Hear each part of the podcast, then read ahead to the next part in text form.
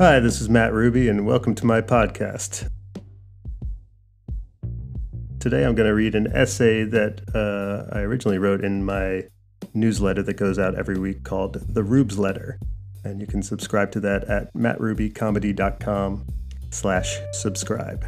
All right, let's go.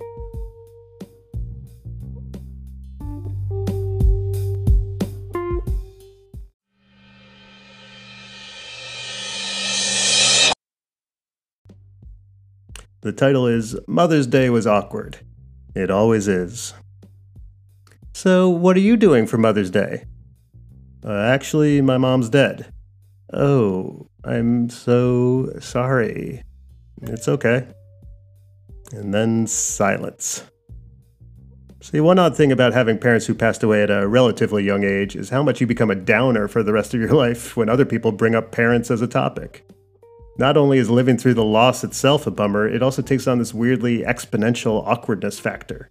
You're constantly forced to explain it in a way that puts other people at ease in order to get jackknife conversations out of a sadness ditch.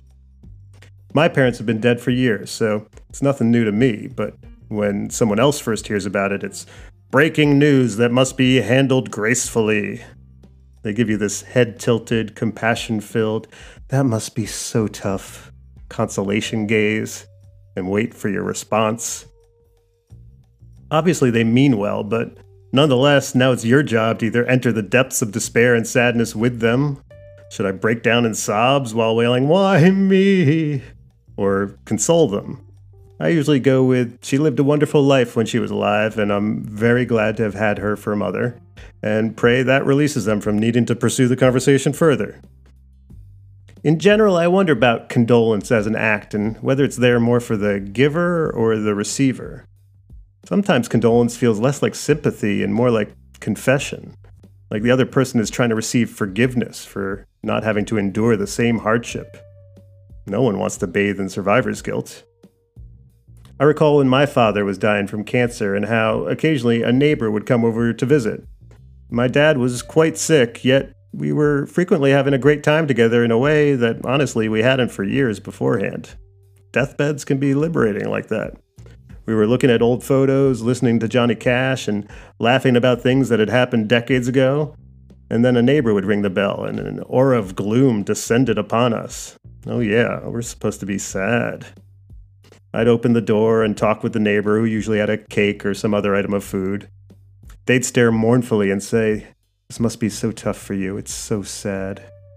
And on some level, I didn't think it was right to let this stranger feel sadder about my dad dying than I was, so I matched their energy. I was like a drunk driver trying to act sober for the cops. Yes, it is really terrible. This uncheery chit chat would go on for a few minutes and then they'd depart. And I knew their intentions were well meaning, but I slightly resented it too. They got to do a drive by sadness hit. I had to live there. When it's your home, you find a way. You rearrange the furniture, open up the windows, and make it work. I did appreciate the cake, though. They say everyone grieves in their own way. Maybe it's just a question of scheduling. If I'm going to be sad about my parents, I want it to be on my schedule, not yours. And I certainly don't want it scheduled annually on the same Hallmark sponsored day when everyone else is celebrating the very thing that I'm missing. My hunch is there are plenty of others who feel the same way, but just go with the flow. We don't want to give off negative energy while the rest of the world basks in a maternal glow. So every year we absorb the condolences and click like on that photo of you and your mom at a park in the 80s. Great haircut, terrible clothes though. and we survive the day. But then on some other day, something random will remind me of her. When Harry Met Sally comes on TV, and I remember as a child seeing it in the theater with her, and how when the movie ended, she just sat there as the credits rolled and said to me, Characters. That's what makes a great story great characters. If you care about the people, you'll follow them no matter what. Or I see a pair of sunglasses and remember that time she shoplifted a pair just like them from Bloomingdale's right in front of me. And then the next day made me watch as she mailed the sunglasses back to the store, accompanied by a letter apologizing for the theft.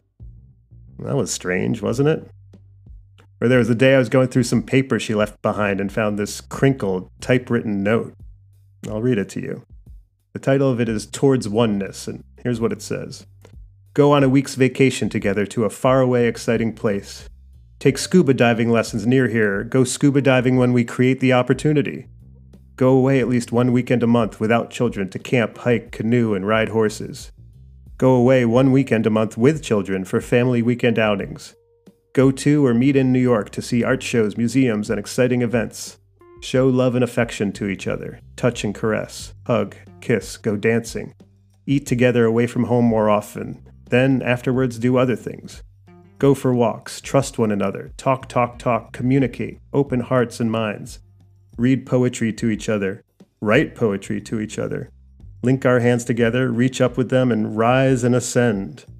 All this and more could be. That's what she wrote.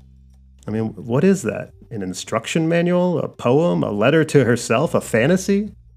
I've shown it to friends and they marvel at the beauty of the prose, but I think, canoe? I never saw you canoe. Did you ever even set foot in a canoe?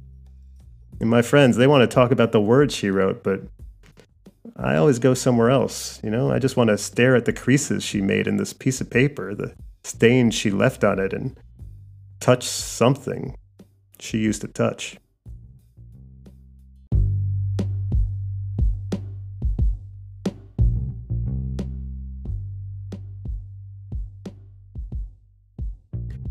Thanks for listening. I'm Matt Ruby. That was an excerpt from my Rubesletter, which you can subscribe to at mattrubycomedy.com slash subscribe.